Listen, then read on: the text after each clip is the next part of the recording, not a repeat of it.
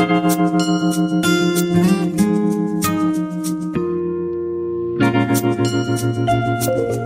you.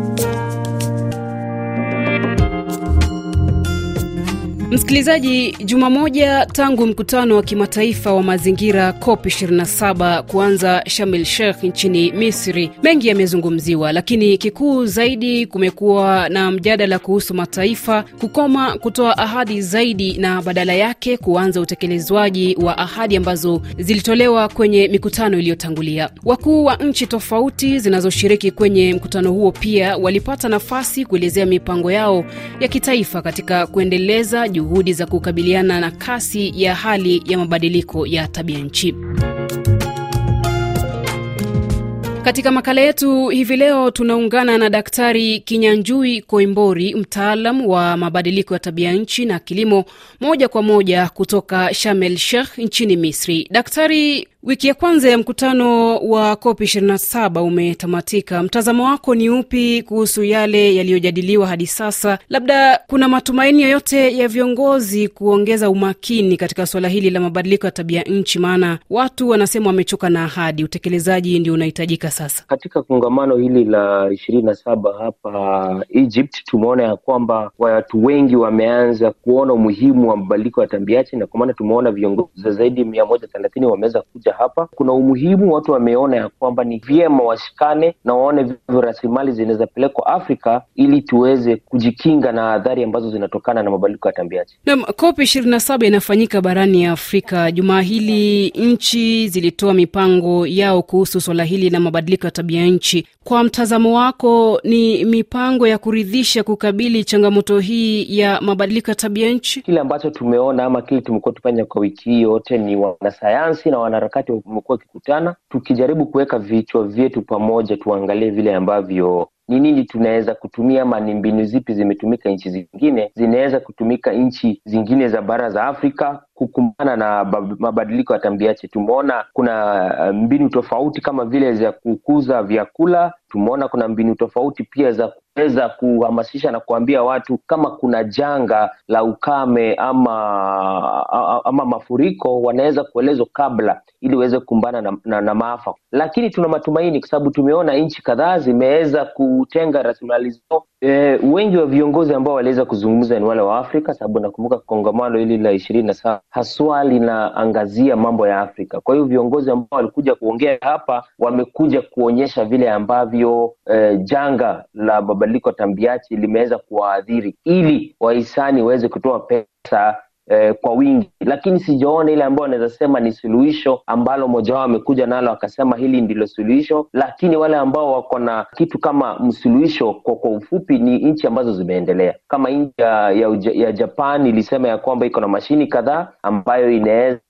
kunyonya ile ama kutoa ile hewa chafu uh, angani na ilete ile safi. Kwa hivyo hizi ni vifaa ambavyo wako navyo, lakini havijaweza kuwekwa katika uh, utumizi ile tunasema ni prototype. Kwa hivyo hatujaweza kuona suluhisho ile ambalo tunasema kwa uhakika ya kwamba tukilitumia litasaidia, lakini tuko na zile ambazo tunajua kama vile upanzi wa miti, kuto kutumia eh, mafuta ya gari ambayo yanatoa hewa chafu na mambo kama hayo. Naam, swala la hasara na uharibifu, yani loss and damage, ni miongoni mwa maswala kadhaa ambayo yamepewa kipaumbele katika mkutano huu. Je, je, nchi zimeangazia swala hili kwa kiwango gani? Yes, nchi imeweza kuangalia hili suala kwa undani, na ukikumbuka ya kwamba rais wa Kenya eh, aliweza kuangazia hili jambo kwa undani kwa sababu yeye ndiye eh, tunasema ni chairman ama ndio amesimamia ame ile ile kikao ambacho kinaangazia mambo na mabadiliko ya tabia Afrika. Kwa hivyo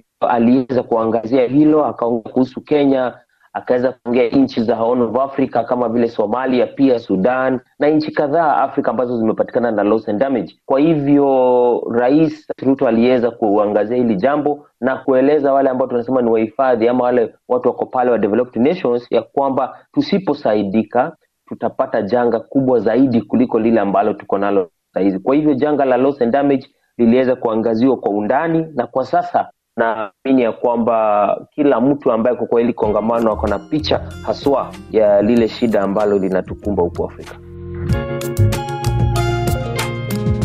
Na kwenye mikutano iliyopita, nchi na haswa zilizoendelea zimekuwa zikiahidi kutoa ufadhili wa dola bilioni mia moja kila mwaka kwa nchi zinazoendelea ili kuzisaidia kukabiliana na athari za mabadiliko ya tabia nchi. Je, mkutano huu unapoendelea, kuna chochote cha kujivunia kuhusu suala la ufadhili uh, huu kutoka kwa nchi zilizoendelea? Ndiyo, ndo kwa maana tunasema ya kwamba uh, tunataka kukuwe na ile tunasema ni accountability na pia kukuwe na sheria ambazo zinawezapitishwa kwamba nchi ambazo zimeweka eh, ahadi ya kutoa pesa zisipotoa ni nini watafanyiwa, kwa sababu tumeona nchi ni chache sana ambazo ziliweza kutoa hiyo pesa, lakini jambo lile ambalo nadhani katika mkutano huu, mwisho wa mkutano huu wataweza kukamilisha ni ya kwamba wataweza kuketi chini na waona ya kwamba zile nchi ambazo zilitoa ahadi zitimize, kwa sababu hizo pesa hazijakuwa zikiafikiwa. Ndo kwa maana Afrika hadi wa sasa tumekuwa tukikumbwa na hili janga na tuwezi kupigana nalo. Tuzungumzie vita nchini Ukraine. Kwa kiwango fulani, vita vimesababisha baadhi ya nchi hasa za Ulaya kuanza kurejelea matumizi ya nishati chafuzi kama vile makaa ya mawe.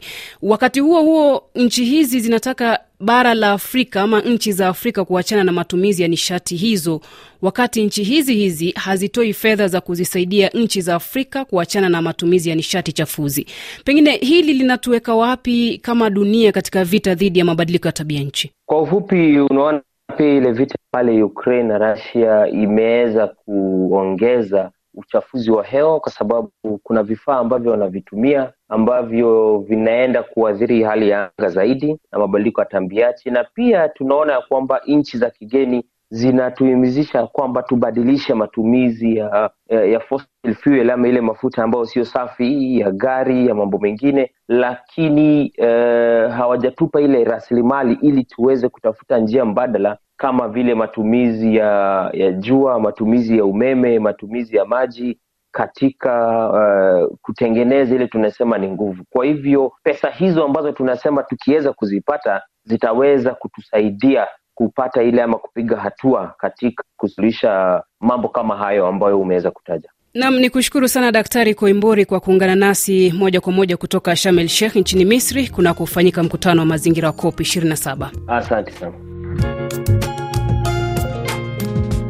Msikilizaji, mkutano wa COP 27 unapoendelea, wananchi mbalimbali kutoka mataifa tofauti wamekuwa wakituma ujumbe kwa viongozi wa dunia na washikadau wa mazingira. Nilizungumza na wageni wangu kutoka shirika lisilo la kiserikali la Invest in Africa ambao walikuwa na kauli hii. Ah, kwa majina anaitwa Rafael Kioko. Mi ni mkuu wa mawasiliano katika shirika la Invest in Africa. So mkutano wa COP27 ni muhimu sana katika bara la Afrika, mwanzo kwa sababu tumeshuhudia hivi karibuni madhara mengi kutokana na mabadiliko ya hali ya hewa, na COP27 inazingatia utekelezaji wa mipango ya kutuza hali ya hewa na mazingira. Hii ni tofauti na mikutano iliyotangulia ambapo viongozi na wawakilishaji wengi walitoa ahadi kwa niaba za nchi zao na mashirika yao, na ahadi nyingi hazikufanywa. Kwa hivyo COP27 inatoa mwelekezo na nguvu mpya uh, katika kutunza mazingira katika bara la Afrika. Jina langu ni Teri Kenywa na mimi ni mkurugenzi mkuu wa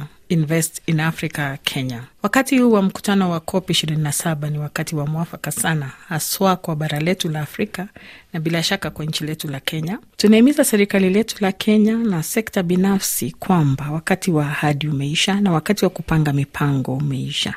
Ni wakati sasa wa utekelezaji kama ulivyo ujumbe maalum wa COP 27.